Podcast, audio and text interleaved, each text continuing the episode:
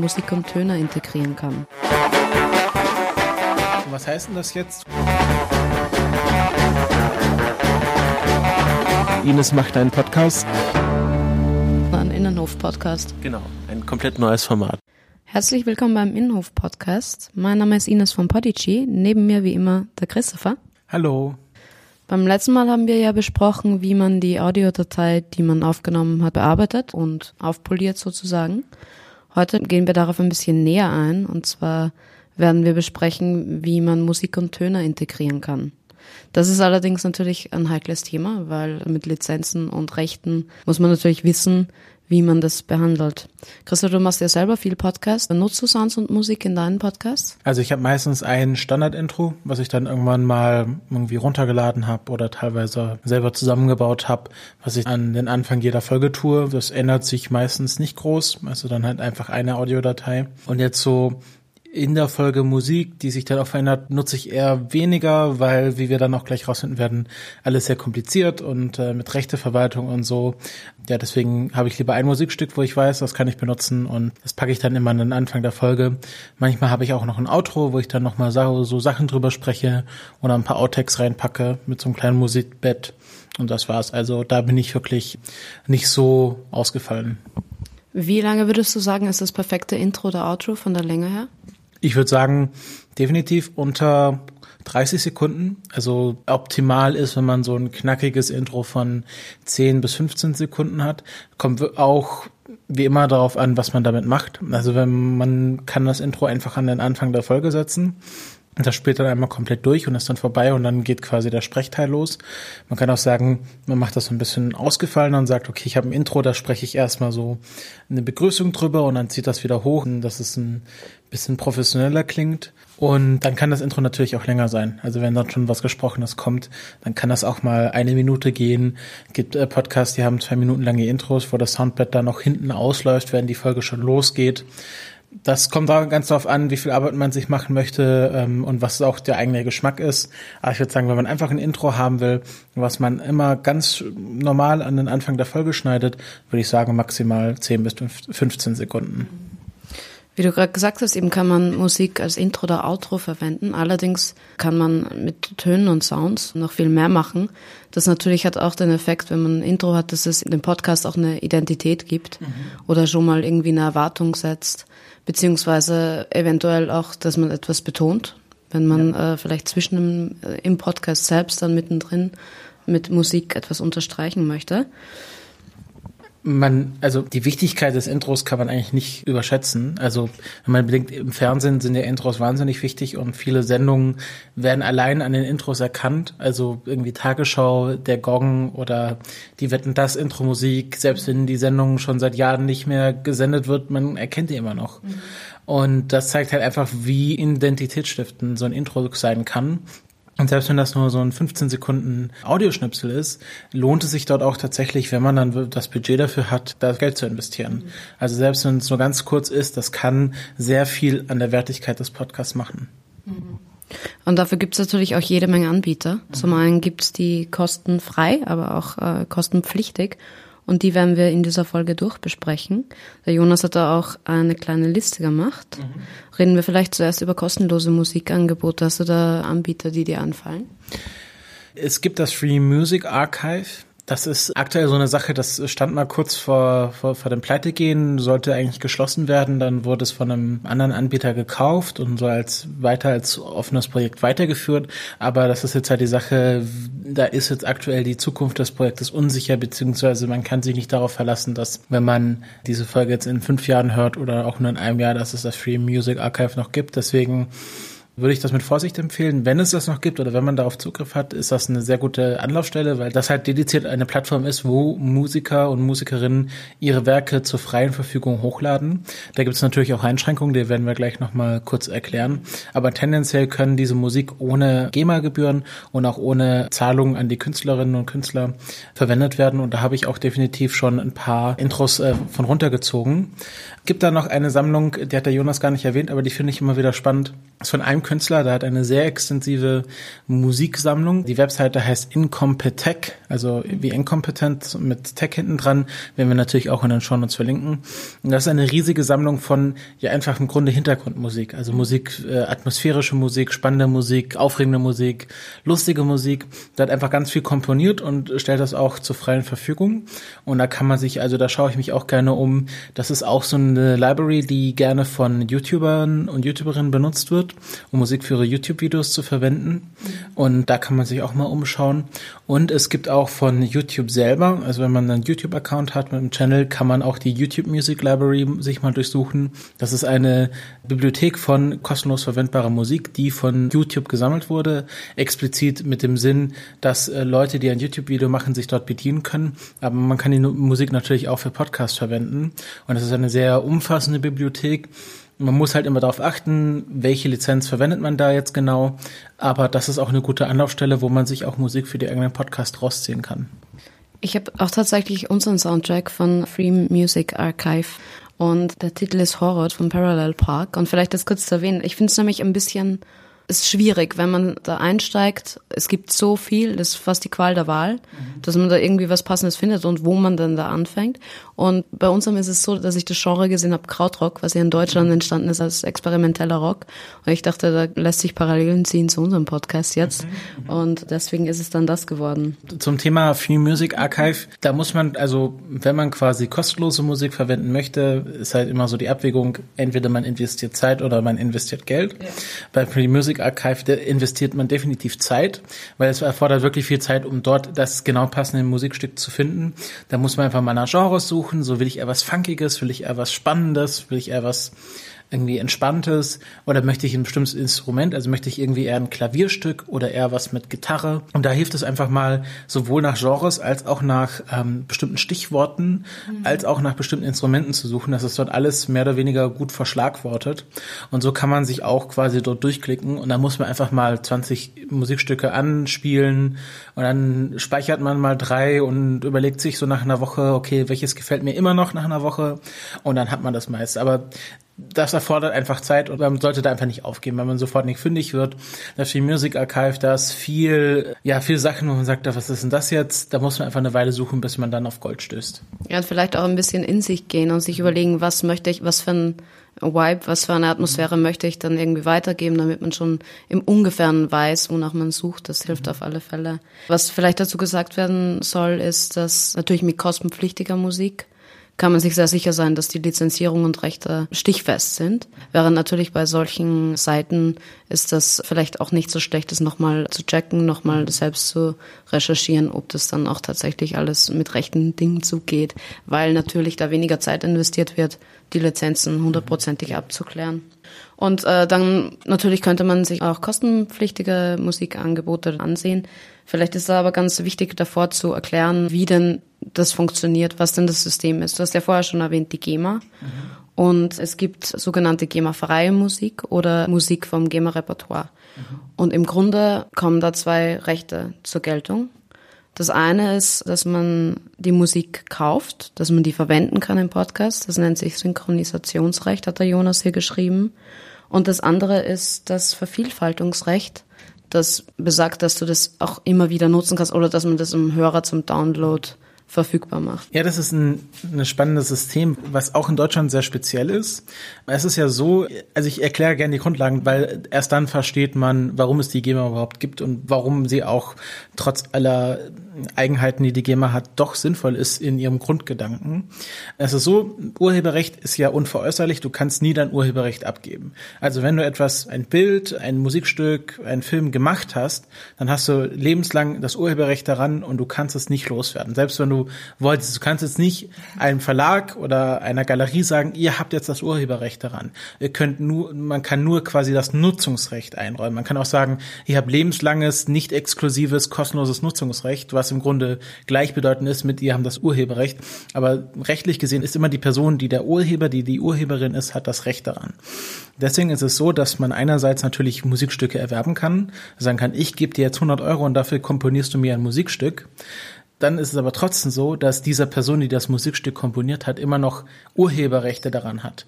Und damit der Urheber oder die Urheberin immer die ganze Verwertungskette mit dran verdient, weil sie ja die Urheberin ist, gibt es die GEMA, die dafür sorgt, dass äh, nicht nur, wenn das quasi verkauft wird, sondern die Person, die das kauft, können es zum Beispiel vervielfältigen und fünf Millionen CDs davon verkaufen oder das in einer sehr erfolgreichen Fernsehserie einsetzen. Und dann würde diese Person, die quasi dieses Musikstück komponiert, sagen, ah, wenn ich das gewusst hätte, hätte ich natürlich einen höheren Preis verlangt, weil die Person, die dieses Musikstück verwendet, verdient viel mehr daran. Und damit quasi das alles gerecht bleibt, gibt es die GEMA, die halt sagt, ah, du hast jetzt hier das in einem sehr erfolgreichen Musikstück, äh, in einer sehr erfolgreichen Serie verwendet. Dafür bekommt der Künstler, die Künstlerin noch mal ein bisschen Geld mhm. dazu, weil halt du mit diesem Musikstück immer weiter in Sinne Geld verdienst und dann sollte auch die Künstlerin mit diesem Werk, was daraus geschaffen wurde, Geld verdienen. Deswegen gibt es quasi einmal das Lizenzrecht, also du erwirbst für einen einmaligen Preis das Musikstück und dann gibt es noch manchmal die GEMA-Lizenz, wo man halt kontinuierlich Geld für zahlen muss. Genau, GEMA in Deutschland, in Österreich ist das die AKM mhm. und in der Schweiz die Suiza. Und es funktioniert ähnlich. Wir gehen aber jetzt mal von der GEMA aus. Vielleicht noch kurz zur Erwähnung. Es gibt im amerikanischen Recht den Begriff Fair Use. Und wahrscheinlich ist es einigen Leuten ein Begriff, weil das gerne von YouTubern, amerikanischen YouTubern oder auch amerikanischen Podcastern verwendet wird. Das ist quasi in den USA ein Sonderrecht, wo man sagt, du darfst in einem gewissen Maße, wenn es ähm, vielleicht äh, wenn du damit kein Geld verdienst, wenn das ein sehr kleines Projekt ist, kannst du Musikstücke verwenden oder wenn es nur ein ganz kurzer Ausschnitt ist, ohne dafür etwas zu zahlen, weil es Fair Use ist. Also du verwendest es fairerweise in einem kleinen Umfang, womit quasi nicht viel Geld generiert wird. Mhm. Das gilt in Deutschland nicht. Also in Deutschland bzw. in der EU gibt es keinen Fair Use. Jedenfalls nicht in dem Umfang, in dem es das in Amerika gibt. Deswegen, selbst wenn man das von vielen Podcastern hört, gerade im amerikanischen Raum, kann man sich darauf nicht verlassen. Was es allerdings gibt, habe ich gesehen im GEMA-Katalog, ist so eine Art Podcast-Tarif. Ich werde das auch ja. nochmal in den Show Notes einfügen, weil es da bestimmte Bedingungen gibt, wann man was nutzen kann. Kommt darauf an, wie lange die eingespielte Musik im Podcast ist und so weiter. Und das wird, wie gesagt, in den Show Notes zu sehen sein. Ja, man kann äh, Musik von Universal Production Music zum Beispiel einsehen, äh, EMI Production Music, das ist alles äh, GEMA lizenzierte Musik. Die Sache bei, bei Universal Production Music ist, das ist quasi ein Fundus für professionelle FilmemacherInnen. Also da gehen Leute hin, die eine Serie machen und sagen, okay, ich würde gerne irgendwie da Filmmusik für haben. Dann geht man zu Universal Production Music, also da bedienen sich alle von der großen Hollywood-Produktion bis es zu kleineren Indie-Produktionen. Mhm. Die Preise sind auch dementsprechend äh, höher. Also da fängt es, glaube ich, bei 100 Euro tatsächlich an mhm. und geht dann, klar, wenn man einen großen internationalen Kinofilm macht, zahlt man mehrere tausend Euro für ein Musikstück. Aber so, wenn man quasi sagt, okay, ich möchte wirklich das Geld in die Hand nehmen und ein gutes Musikstück von Universal äh, Production Music nehmen und das ist für mein deutsches Podcast-Projekt, ich glaube, dann sind wir so bei ungefähr 100 Euro, die man quasi an Universal zahlt. Mhm. Es gibt da noch kleinere Indie-Anbieter, die sind dann auch äh, größtenteils GEMA-frei, wo man halt nur einmal diese Lizenz zahlt und dann ist man quasi safe. Es gibt auch Anbieter, die eine Art Abo-Modell haben, sowas wie eine Art Netflix für M Musik. Mhm. Du sagst, okay, man zahlt, ich weiß gar nicht, wie viel das waren. Es war auf jeden Fall nicht viel, irgendwie glaube so 10, 20 Euro im Monat. Mhm. Und dafür darf man den ganzen Katalog verwenden im Podcast. Und die sorgen auch dafür, man muss dann quasi den Podcast einreichen. Ich habe mich da mit denen mal ausgetauscht. Ähm, die hat Jonas, glaube ich, auch verlinkt. Ich weiß gar nicht mehr. Wir werden sie auf jeden Fall auch im, genau, das ist nämlich Epidemic Sound. Ähm, ich habe mich mit denen auch mal ausgetauscht, wie das ist mit Podcast und ähm, Apple Podcast und die checken ja auch, ob man da äh, geschützte Musik drin hat. Und das ist so, wenn man Epidemic Sound zum Beispiel verwenden möchte oder einen anderen Anbieter, äh, sagt man, okay, ich würde gerne diesen Musik in diesem Podcast verwenden. Man schickt denen den RSS-Feed und die sagen, okay, wir tun den bei uns in die Datenbank und dann weiß Apple und Spotify, aha, dieser Podcast darf die Musik von, Musik von Epidemic Sound verwenden und man wird nicht rausgekickt deswegen. Mhm. Aber das muss man quasi vorher ablehnen, das macht man einmal und dann kann man sich einfach bei Epidemic Music frei bedienen.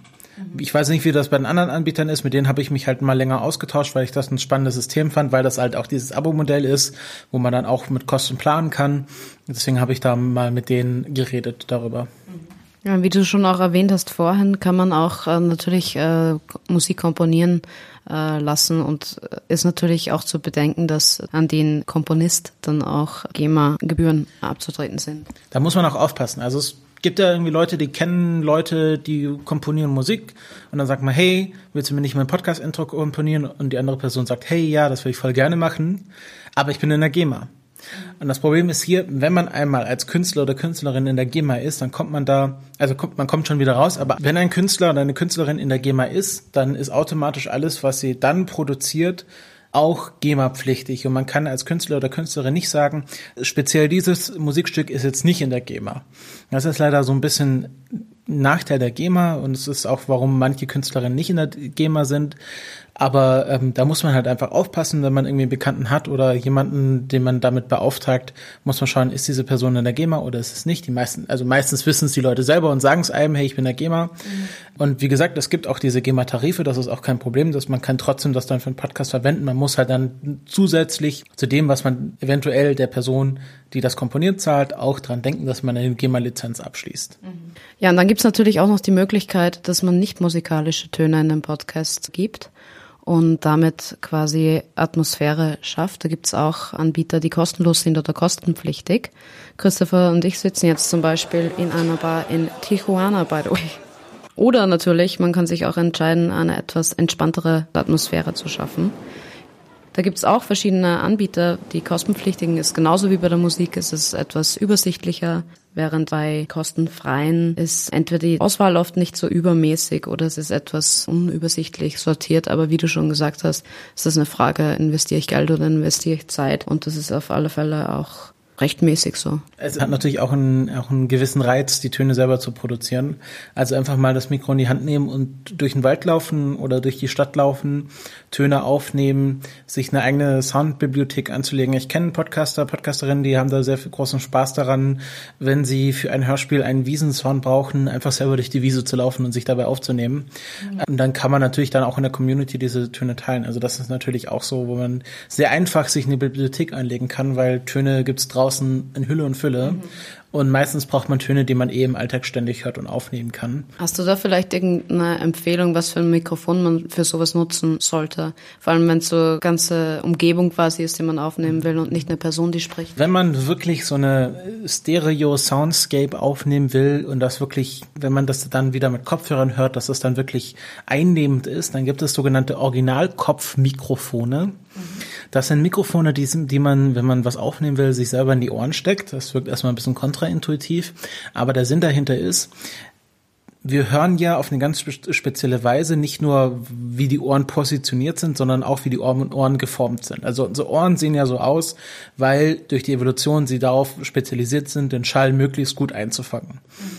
Und wenn man genau an diese Stelle, wo dieser Schall von den Ohren verstärkt und gerichtet Mikrofone hinsteckt, dann wird genau das aufgenommen, was ein Mensch hört und genau auch in der Weise, wie es ein Mensch hört.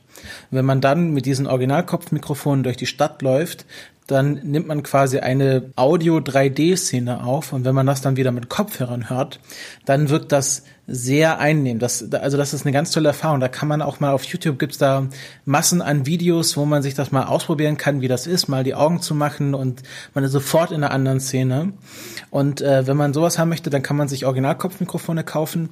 Sollten nicht so wahnsinnig teuer sein, halt wahrscheinlich so wie, wie Mikrofone halt kosten denke mal, ein paar hundert Euro werden schon sein. Und äh, da kann man dann wirklich ganz tolle Soundscapes und, und Soundkulissen aufnehmen. Und die sind wirklich toll und spannendes äh, Gadget zu haben. Aber wenn man, wenn man einfach Sounds aufnehmen will für, für eine Produktion, reicht so ein kleines Handmikrofon. Wir nehmen ja auf dem Shure Motiv 88 auf, was ein Aufsteckmikrofon fürs iPhone ist. Gibt's mittlerweile auch in der USB-C-Variante für manche Android-Handys. Es gibt auch von äh, Rode Aufsteckmikrofone für die Klinke. Also falls man ein Handy mit einem Klinkenanschluss hat, kann man das dafür verwenden. Und dann einfach mal durchgehen und das Mikrofon ranhalten, in die Luft halten. Also ich finde das beim, beim Shure Motiv 88 ist das ganz spannend, dass äh, man ja da einstellen kann, ob das jetzt ein sehr engen aufnimmt oder einen sehr breiten Kegel. Also wenn ich zum Beispiel eine Szene aufnehmen will, einfach so eine Panoramaszene von, vom Audio her, dann stelle ich natürlich den Kegel besonders weit, dass das Mikrofon wirklich alles aufnimmt, was um einen herum ist. Oder wenn ich irgendwie nur einen ganz bestimmten Sound aufnehmen will, dann mache ich den Kegel ganz klein. Deswegen finde ich das Shure Motiv 88 einfach so praktisch für solche Sachen. Stimmt, ich kann mich erinnern, wir haben darüber auch gesprochen, als wir über Equipment gesprochen haben, mhm. über eben diese Ohrenmikrofone. Ja, ich kann mich erinnern, dass ich ja. ein Video zumindest äh, verlinkt habe in Folge 3, sollte das sein in den Shownotes. Die Originalkopfmikrofone sehen tatsächlich aus wie ein, so kleine In-Ear-Kopfhörer, nur dass die halt ähm, den Teil nach außen haben, den man sonst nach innen hat. Und ähm, man sieht es auch auf dem Bild, vielleicht wird es das verlinken, aber ich erkläre es auch einfach mal. Das ist auch ganz einfach, das ist so ein kleines Kästchen mit einem Klinkenanschluss und das kann man dann auch sich einfach ans Handy dran stecken mhm. oder ans, ans Handaufnahmegerät und damit durch die Stadt laufen und man fällt auch gar nicht auf, weil die Leute denken, man hat äh, Kopfhörer dran. Also ist wirklich sehr schön. Um uns auch noch abzusichern, soll noch gesagt sein, dass äh, wir versuchen, einen Überblick zu geben, dass wir aber auf keinen Fall Rechtsberatung darstellen. Also auf alle Fälle sich auch noch informieren, vor allem mit Musik, die zensiert ist oder sein muss, die kostenpflichtig ist. Das ist auf alle Fälle sehr wichtig. Was wir jetzt noch gar nicht erklärt haben, ist, was CC-Lizenzen sind. Mhm. Also wenn man gerade bei Free Music Archive oder freesound.org oder also bei allen kostenlosen Angeboten ist meistens eine CC-Lizenz ange angegeben. CC steht für Creative Commons. Das ist eine Lizenz speziell für Sachen, die halt nicht kostenpflichtig sind, aber an die bestimmte Bedingungen geknüpft sind. Also als Urheber kann ich dann sagen, okay, das ist kostenlos zu verwenden, aber zum Beispiel es darf nicht verändert werden. Oder damit darf kein Geld verdient werden. Oder das muss immer unter dieser Lizenz in den Projekten weitergegeben werden. Also wenn ich ein Projekt mache mit diesem Werk, dann muss dieses Werk die gleiche Lizenz wie, den, wie der Teil haben, den ich verwende. Mhm. Und man kann sich das auf der Webseite der Creative Commons anschauen, was die einzelnen Lizenzen bedeuten und welche Abkürzungen dafür es gibt. Und dann kann man ja vergleichen, okay, ich habe jetzt hier eine Musik im Free Music Archive gefunden und da steht es sowas wie CC by NC SA und was heißt denn das jetzt? Und dann kann man da draufklicken oder geht auf die Webseite und dann wird einem erklärt, was man damit machen darf und was nicht. Ich würde empfehlen, für private Podcasts immer also CC BY bedeutet einfach, man kann es verwenden, aber du musst den Namen nennen. Das mhm. ist so die häufigste Lizenz und auch die, die also dieses BY ist bei, bei fast allen Lizenzen dabei. Man muss halt immer darauf achten, wenn ich sowas wende, in den Shownotes, in den Beschreibungen angeben. Ich habe folgende Musikstücke von folgenden KünstlerInnen verwendet und ich verlinke die Webseite verlinken. Also dann auf den Link auf Free Music Archive zu dieser bestimmten Musikeintrag verlinken, damit das alles korrekt ist. Mhm. Und man muss auch, und da gibt es Leute, die dann ganz fies sind, die CC-Lizenz an sich verlinken. Das kann man, wir verlinken nochmal von Creative Commons die Anleitung, wie man richtig eine CC-Lizenz angibt. Man muss da wirklich aufpassen. Es gibt bei Musik ist das nicht so häufig, aber bei Fotos ist das wirklich gemein. Es gibt dann Fotografen, die sich mit Anwälten zusammengetan haben und dann im, im, im Tandem Leute abmahnen. Und das ist wirklich sehr, sehr ärgerlich, weil das ist meistens ein Mini-Fehler und man wird auch nicht drauf, also es ist auch dann eben nicht so, dass dann die Leute sagen, hey, das ist nicht richtig, kannst du das eben machen, sondern die kommen dann sofort mit, mhm. zahl bitte 400 Euro, sonst verklage ich dich. Mhm. Ja, eine schöne Art und Weise, Geld zu verdienen auf alle Fälle. Mhm. Ja, nächste Folge werden wir dann weitergehen und besprechen, wie kann ich denn dann meine visuelle Identität meines Podcasts festlegen. Und in der Zwischenzeit sind wir natürlich wie immer erreichbar unter hello at. Kurze Folge diesmal, aber kurz und knackig ist die Devise und wir hören uns dann beim nächsten Mal. Tschüss. Tschüss.